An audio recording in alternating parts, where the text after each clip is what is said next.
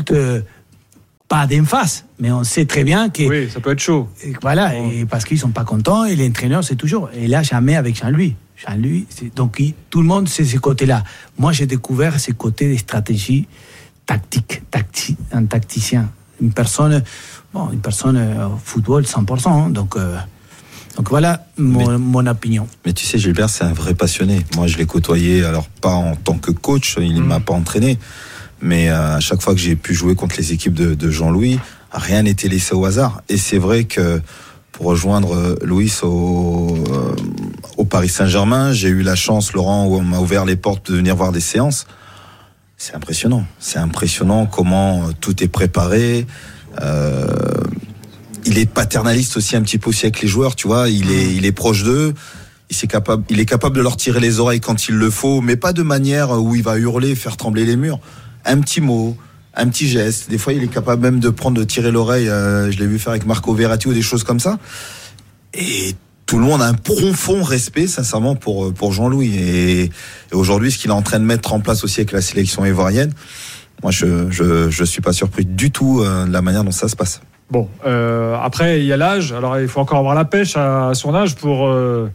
Euh, pour tenir la distance aussi. Mais euh, ah, si, c'est bon, c'est bon. Là, ce que j'ai pu ressentir avant la compétition que je lui ai au téléphone, euh, qu'il avait une pêche énorme. C'est vrai que c'était effectivement c'est très excitant cette compétition et surtout pour lui qui sait que c'est sa dernière. Mhm. Donc après il fait les on sait que c'est sa dernière, on le sait. Mhm. Donc il joue voilà. Donc oui, et puis la vie de sélectionneur, c'est sans doute moins euh, fatigant que la vie d'entraîneur de club au quotidien. Je pense qu'il y, a, bon. Oui, mais bon, là, c'est une première expérience de sélectionneur pour lui, même s'il a de la bouteille et de surcroît euh, dans le pays qui organise. Donc euh, c'est quand même une un peu de pression. Fallait, faut quand même quelqu'un avec le cuir assez tanné.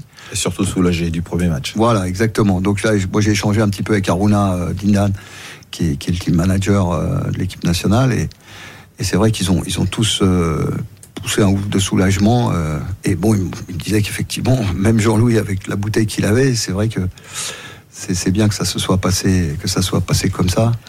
Et qu'ils aient pris. ils sont qualifiés, parce que avec enfin, quasi, quoi. Ah, on va voir, ça, c'est le match des jeudi, parce que ça, c'est le match clé. Et malheureusement, non plus, on n'a pas vu une Côte d'Ivoire. Moi, je n'ai pas trop aimé. Il hein. faut être réaliste. Hein. Bah les, les, les, les, matchs, c'était pas. Il vous a dit si Allaire était allait revenir vite là? Non, je n'ai pas eu pas d'infos. Non, non, malheureusement non. Bon. Euh, on va raconter l'histoire ghanéenne. Euh, on, a, euh, on a avec nous Lydia qui, qui travaille avec toi, qui travaille avec toi Bruno, depuis quelques temps. On collabore depuis, depuis plusieurs années et qui a aussi une relation forte avec l'Afrique, naturellement, bon, de ses origines ghanéennes, mais, mais qui, qui, connaît aussi un nombre de joueurs depuis, depuis beaucoup d'années et qui, euh, indirectement est, venu à, être en relation euh, avec euh, la fédération ghanéenne du fait qu'elle est, est établie en France, quoi, et qui donne, donne, donne, des informations à la fédération ou des fois des joueurs qui sont totalement passés sous les radars pour différentes raisons. des fois, ils connaissent même pas. Donc, et là, Lydia, bah, elle, leur signale. Ou, des fois, il y a des joueurs, par exemple, qui ont quitté le pays très jeunes euh, on ne sait plus qu'ils existent. Par exemple, bon, Abdoul Samed ou Alidou Saïdou euh, qui étaient à hmm. Clermont. Clermont, la, fédération ghanéenne ne, les connaissait pas. Euh, et, donc, bah, les a mis un peu en, avant et en disant voilà, faut suivre leur performance parce que ce sont des, gars qui sont compétitifs. Et, et, puis bon, la génération du Ghana aujourd'hui a peut-être un petit, un petit cran en dessous de ce que ça a été. Euh, donc, enfin, je sais pas, Lydia. Euh, ah, Lydia, faut qu'on. Non, mais prenons un exemple concret, Lydia, si tu veux bien. L'histoire de Djikou. C'est intéressant parce qu'il est né, il est né euh, en France, euh, Djikou, de Montpellier. Comment est-ce qu'il a atterri par ton intermédiaire dans l'équipe du Ghana Bonsoir Lydia déjà. Bonsoir, bonsoir à tous. donc oui, l'histoire de Djikou. à l'époque, Bruno s'occupait, avait fait un dossier à Strasbourg avec un joueur ghanéen. Mhm. Et euh, donc c'était le hum, coéquipier de hum, Waris. Enfin, Djiko était le coéquipier de Waris. Et c'est un peu comme ça qu'on a su qu'il était donc ghanéen, qu'il avait des origines ghanéennes. Et puis de là, on l'a, on l'a signalé à la fédération. Et là, la fédé, ils disent mais c'est qui ce type-là quoi En fait, ils le, ils le connaissent pas. Ils ils le connaissaient pas. il le connaissait pas, donc euh, on a un peu euh, avec euh, avec Bruno, on a un petit peu fait le forcing. Ils ont ensuite suivi.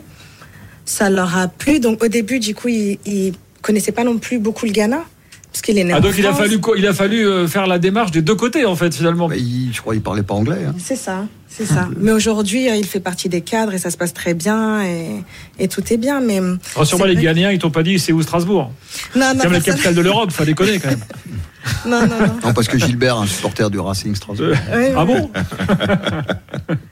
Donc voilà, c'était la. Et donc quand tu vas voir Jiku, euh, il te dit mais que- que- qu'est-ce qu'elle me raconte ou euh, Non, non, il était, hum, il, il était intéressé et je pense qu'il a toujours, hum, comme tous les binationaux, enfin comme beaucoup de binationaux, il a toujours euh, attendu cet appel. Hum. Euh, parce que hum, en pensant que peut-être c'était plus évident, donc euh, il, a, il a sûrement toujours attendu euh, cet appel et il est aujourd'hui euh, très, bien sûr, très content. Bah, il a fait Ah, la il a Coupe du du Monde, euh, il a. il- C'est devenu un taulier, enfin, vu le match, euh, les, les gars, on l'a tous Il vu. était l'homme Ouais, du ouais, match. ouais. Ouais. Bah, en tout cas, Gilbert, ça confirme euh, ce que disait l'auditeur ghanéen il y, a, il y a quelques temps sur la fédération un peu bancale qui connaît pas, même des gars comme Abdoul Samed ou euh, Alidou Saïdou, euh, Voilà, quand même ouais. un club de Ligue 1. Les Ghanéens, euh, ils sont tournés vers l'Angleterre et les pays anglophones, j'imagine. Oui, bien sûr, mais la Ligue 1, Ouais. c'est pas championnat de seconde zone. Non, mais bon, c'est- comme des fois des joueurs sud-américains, mais qui sortent très tôt du pays. Ils sont pas très connus dans leur pays. Quand ils n'ont pas joué localement en première division, euh, ils sont pas très ou qu'ils n'ont pas fait les équipes de jeunes, les équipes nationales de jeunes, des U17 ou des U20, euh, ils sont pas dans les radars euh, de la Fédé. Et là où effectivement ils ont un très gros effort à faire. Euh, je comprends pas d'ailleurs euh, comment c'est possible qu'ils le fassent pas tous, même des sélections majeures, par exemple, un truc basique comme des plateformes style Y-Scout où tous les week-ends vous pouvez voir le résumé des matchs des 50 joueurs que vous surveillez ou des 40 joueurs. Euh, bah, Il y, a- il y a très peu de fédérations africaines euh, qui sont abonnées sur ce genre de plateforme pour suivre les performances des joueurs potentiellement sélectionnables. Donc il y a un niveau encore d'amateurisme qui est incroyable.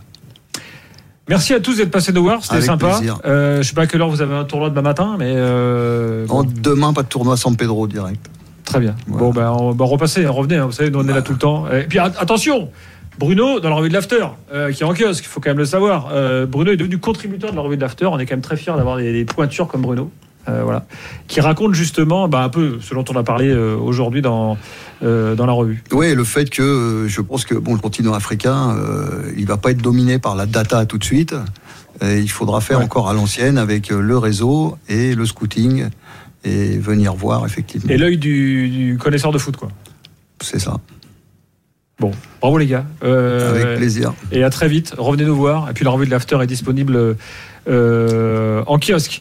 Dans un instant, on va euh, analyser nous les matchs du jour, parler du Mali, euh, entre autres, euh, qui a gagné euh, tout à l'heure, de la surprise namibienne, euh, et puis une grosse passe algérienne également euh, tout à l'heure avec DZ Foot. À tout de suite dans l'Aftercan. RMC, l'Aftercan en direct d'Abidjan. Avec Total Energy, toutes les énergies du sport se rassemblent. Vibrons ensemble au rythme du football africain et célébrons la Total Energy CAF Coupe d'Afrique des Nations Côte d'Ivoire 2023. Tous les matins, réveillez-vous avec RMC. À 4h30, votre premier journal. 5h, 6h30, Charles Matin. 6h30, 9h, Apolline Matin et le face-à-face à 8h30 avec un invité qui fait l'actualité. RMC, le matin, Le réflexe info.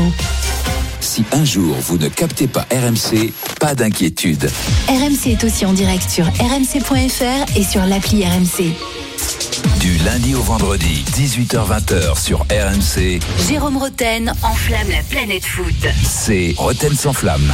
Emmanuel Petit, Pascal Olmeta. Eric Dimeco, Jean-Michel Larquet. Christophe Dugarry. Steve Savidan. Denis Vérel. Et Andy Delors, deux heures de talk autour du ballon rond avec la plus belle des Dream Team. RMC Roten sans flamme, 18h20h. RMC, l'Aftercan. Gilbert Bribois.